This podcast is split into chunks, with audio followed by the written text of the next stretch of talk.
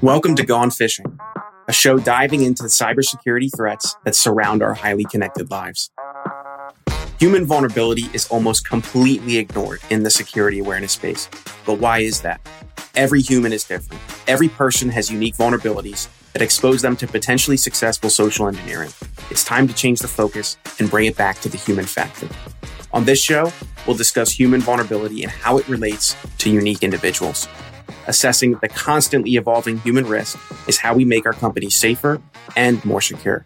I'm Connor Swalm, CEO of PhinSecurity, and welcome to Gone Fishing.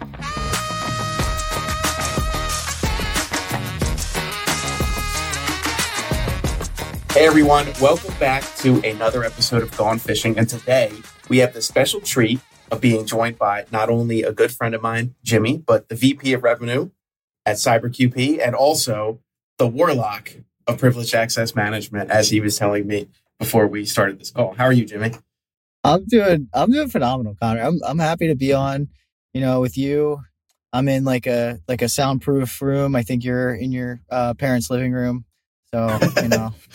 Not my parents' living room anymore, but it is a living room nonetheless.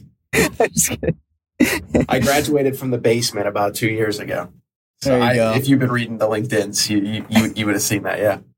So you, are also, uh, I see a lot of you doing stuff with artificial intelligence, or at least talking about it. And so that's mm. one of the things we're talking about today. So, a question I have is AI here, or are we? How far, if you could look at your Warlock, if you could look into the future, into your magic crystal ball, and you could see when AI is genuinely going to be integrated into our tools and our software and how we work, what would you say? I would say it's going to come faster than people think. Um, I'd say 12 months from now, uh, most software, new software, will have AI integrated into it. I think the big things that we're going to notice is like call centers when you start talking to, like when you call, you know, instead of being wait on hold, blah, blah, blah, blah. I think that's going to be switched to AI in like three years, about, um, which will change a lot of things for us. And then into like AI assistants always around us and answering questions and teaching kids in school and that kind of stuff. That's like will come later. But I think major cost centers of business, such as support, that's going to be the area that is disrupted the fastest and will be the most noticeable. I always uh, made a statement that the the less creative the job or the role, that the easier it'll be for AI to actually be implemented there and to disrupt it. What are your thoughts on that? Yeah, well, an AI doesn't have feelings. Well, depends who you ask, but like when I'm calling whatever Microsoft call center to try to get, you know, support or something like that, and I'm just yelling at them because I've been on hold for three hours. Like, oh yeah, not to say that I yell at anyone. You know, I know it's not their fault. I know it's not their fault. You know, the latest episode of Sunny, you didn't design this system, but, but uh, yeah, I think like that stuff will definitely be like You'll be talking to AI people, people. It's gonna be weird. What if we're already talking to AI people and we just don't know it yet? I don't know, man. I could be in AI. You know, this is maybe Jimmy Hatzell, the real one, died six months ago, and it's just. I'm talking to AI heads. You're just a person on a screen in a random box now. Yeah, yeah, yeah. It's a bit suspicious that I have such a homogenous background right now, huh? very yeah. suspicious. It looks a lot like WeWork stations that I've seen. Yeah, yeah, but that's AI would know that. And so so we should be wary.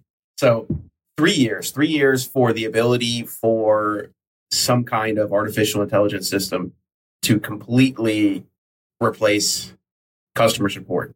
At least like in terms of press one for to reach your banking representative, press two to scream in the telephone, even though somebody didn't design the system and they shouldn't be yelled at. Three years. That's it.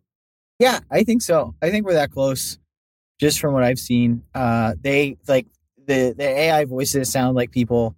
They can process information really well and fast. It's going to happen sooner than we think. There's also like deep fakes and clones and that kind of stuff. That'll be soon after because it's getting a lot better at mimicking people's voice, a lot better at generative video, and just things are accelerating crazy, crazy fast. So I don't know. That'll be soon after, but I think like the call center one is an easy one for people to sort of comprehend because of how like painful it is. And um, it's the same thing. Like all these big companies offshored all of their call centers, right, to save costs, and they're going to do the same thing to AI to save costs again. I was just so for everyone listening, Jimmy's contact information will be um, wherever we can find him will be in the show notes. But I was watching something you did on LinkedIn, which is why I mentioned this, where you trained. I forget what what website it, what tool it was, but you trained it uh, on Descript. your voice. Descript. Yeah. You trained it on your voice and then gave it a script after it had been trained on your voice to say. And while it didn't say, like, I would know that it's not you if the connection weren't quite like perfect or if I weren't talking to you all the time, like I wouldn't have known that that wasn't Jimmy Hatzell. Like it sounds like Jimmy Hatzell. That was scary. Yeah. That's so, here. That's here now. Do you think right now AI has just gotten a lot of hype is used as a as a selling buzzword? Definitely. I mean, it's been that way for a long time.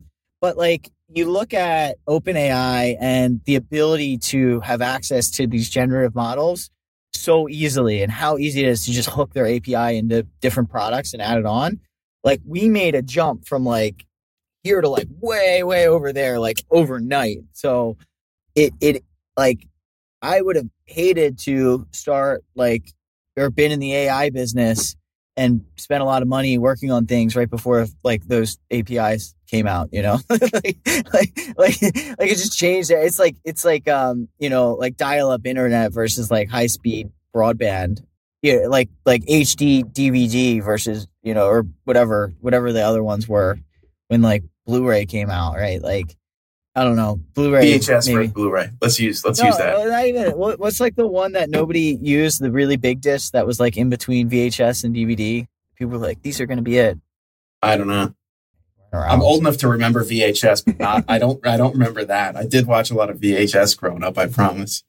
So it's mostly a buzzword now, but you're saying uh, kind of what I'm hearing is things are progressing real fast as technology typically does. And it's like, like you had mentioned, getting access to OpenAI like overnight changed the way a lot of businesses could continue to function and also probably put a few others out of business if they were trying to build their own generative models.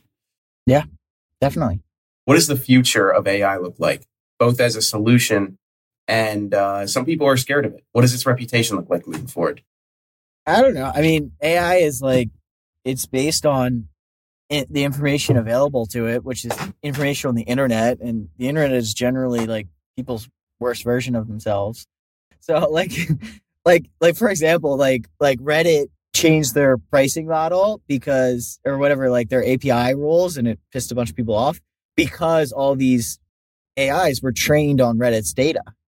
But like training people on Reddit's data is a horrible way to impersonate people. You get like the worst version of like the worst people. And I'm, I can say that because I'm a, you know, Redditor and I've been on Reddit for years. But like, that is not what we want to ma- base like humanity's consciousness off of, you know? I was listening to a podcast where this guy basically said uh, AI is like a really, really intelligent fill in the blank. So it's like you yeah. give it a sentence and then it ends with a word and AI is like, oh, I think I know that word. But like you said, it's it's based off of completely what it's been trained on, which in the case of Reddit, I can only imagine what that last word's gonna end up being. Yeah. And I mean it's like uh I don't know, it's like a six year old trained in nuclear physics. So you're in the MSP industry. I'm in the MSP industry. Next logical question. How should MSPs consider using AI moving forward? What are some ways you're seeing now, and what are some ways you think are going to happen in the future? I think MSPs need to get out ahead of it with their customers. Uh, I think when I talk to business owners, they're telling me that they're getting questions from um, their clients asking, "Is it safe that um, you know my my employees are using this stuff?" I think John Harden and um, slash Saaslio, um, you know, that whole product, they're, they're doing monitoring on SaaS and showed that like 8% of employees have used ChatGPT on uh, company networks. So people are using it and they're just putting their data out there and nobody knows what to do, right? Like nobody knows what to do about it. So MSPs have a real opportunity on like thought leadership, right? So that's like one bucket, right? Become experts in it the same way you became experts in printers years ago and networking devices and cybersecurity and all that stuff. Like this is just the new technology thing. You have to know it and be able to talk to your clients and advise on it.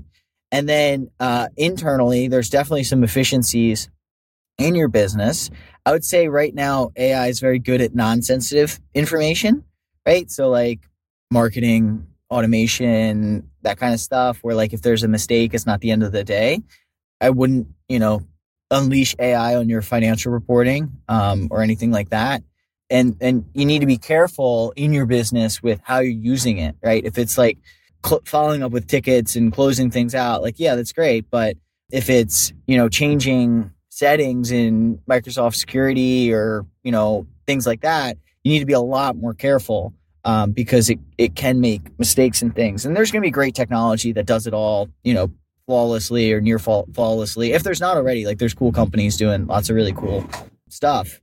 And then the third thing is like supporting your customers with AI. So every business in the world is going to start using AI over the next six months, year, five years, 10 years, however long it is. And the way that, you know, they need help connecting to a printer, connecting, you know, getting their email right, they're going to need help getting the AI to do the thing that they need it to do, whatever that is. And we don't really know what it is yet. And MSPs are going to be the person, going to be the people that get those calls. And so uh, I think there's a whole future area of business for MSPs there. Uh, when it will happen, I don't know. That's a really interesting like take on it is in the same way that MSPs have had to be experts in virtually everything else. And I'll, I'll air quote for those of you just listening in technology because like printers are technology, but when you think of what an MSP does, it's not necessarily just plugging a printer into a wall. It's like all of these other way more complicated systems and things that keep businesses running and AI is just could be just another one of those that it's like, hey, you're going to have to learn how to prompt engineering. That's kind of what you were getting at. It's like if your if your clients don't know how to speak, ask the right questions in the right way, then you're to have to help them with that. Yeah, and like you know, connecting one system to the other, right? Like, how do I make this thing work with this thing, right? Like, there's a big area where you know integrators, right? Integrators for a long time where they just connected applications and there's going to be a lot of that that is happening on the tech side, right? On the product development, not like a, sorry, like the development side, but there's going to be smaller integration, like, like the way that you connect Salesforce to Office 365 or um, connect Office 365 to log in other systems. So there's going to be a lot of that with AI that's going to like not work great um, because AI needs data to do what it needs to do and users control the data. So how those things are all connected is going to be like very complicated, I think. Hmm. Is so you mentioned data security a tiny bit. How big of an issue should that how how much in the forefront should data security actually be when it comes to asking AI questions or training it on internal company stuff in your mind? Right now, if you use ChatGPT on their website, uh, they can use any information that you put in uh, for training purposes. So if you are constantly asking about the IP of your company and all that, you know, it could leak out um, that information to another user in the future. Okay? We don't know entirely. So, like the same way that you wouldn't upload company secrets to Gmail, right? Your personal Gmail account, you can't have your employees um, sending data to systems like ChatGPT that aren't managed by your organization. Uh, and I think a lot of people need to start thinking about it that way. Like, like, uh, you know, this is like the personal email, right? Like people are going to leave yeah. with that information if they leave the, the business and it can get leaked to other people too. You know, be really interesting is if you knew somebody was using ChatGPT, if another user somewhere could say, what is the email of this person who has also been using ChatGPT? If that data really is, and it, up up up in the cloud somewhere and that data has been used to train the model would it be able to get could a directed enough question access it perfectly that'd be really yeah. interesting I mean, it, it's supposed to not, but like that stuff's going to happen. And it may not be that exactly, but there's going to be tons of data leakage, training data not scrubbed, uh, stuff like that.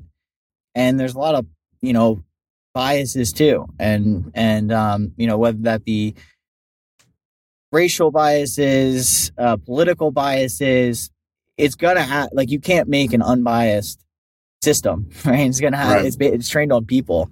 So that's a whole area of it. And there's lots of arguments, you know, maybe we should, we should turn all the filters off and then like we should turn the filters on. I, you know, I don't have all the answers to that. Uh, personally, I think that there should be, you know, some definite um, moderation. Like I said, it's all trained on Reddit data and, um, you know, definitely need to moderate need to, that. need to moderate that a little bit. But, you know, not everyone agrees with me and that's okay. I know like Elon Musk trying to make his uh, unfiltered version of uh, OpenAI, like that the uh, GPT four basically. And you know, there's going to be open source ones too that have no moderation. But like, you know, like if I ask it the recipe for making like something that could blow up a building, like it shouldn't tell me the recipe. like probably shouldn't. probably shouldn't. Any last minute advice for anyone listening on what's one thing they could do to learn a little bit more about AI? I think that's where a lot of people are these days is just wanting to know where to learn. Just start using it. You know, don't use it with your company data, but just, you know, start using ChatGPT and asking it questions. Ask it how to learn. Ask it how to learn more. Uh, I think that we all have an opportunity to be on the forefront of this thing. And the more people who understand it, uh, the more luck you'll have, uh, or opportunity you'll have, I should say. I completely agree. For those of you listening, the advention or invention or the creation and the implementation of AI has some have compared it to the same level of impact the internet had on on the human race as well, like the invention of the internet. So if it's even one quarter that impactful, it's definitely something something that you should be looking at today. Sweet. Well, thanks for joining me, Jimmy. This has been this has been a lot of fun. Yeah, my pleasure. Thanks for having me on. Once again, I'm your host, Connor, CEO at Phin Security, and Jimmy's contact information, his LinkedIn, or whatever he'd like to share with us is going to be in the show notes. And he does some really cool stuff with AI on his LinkedIn that I see all the time. I don't know if he's, I don't know if you're doing that anymore, but I used to see a lot of it. So hopefully this will cause you to do some more. Thank you so much for listening. If you want to find out more about creating high quality security awareness training campaigns that engage employees and change their habits, then check out PhinSecurity at phinsec.io or click the link in our show notes. Thanks for fishing with me. See you next time.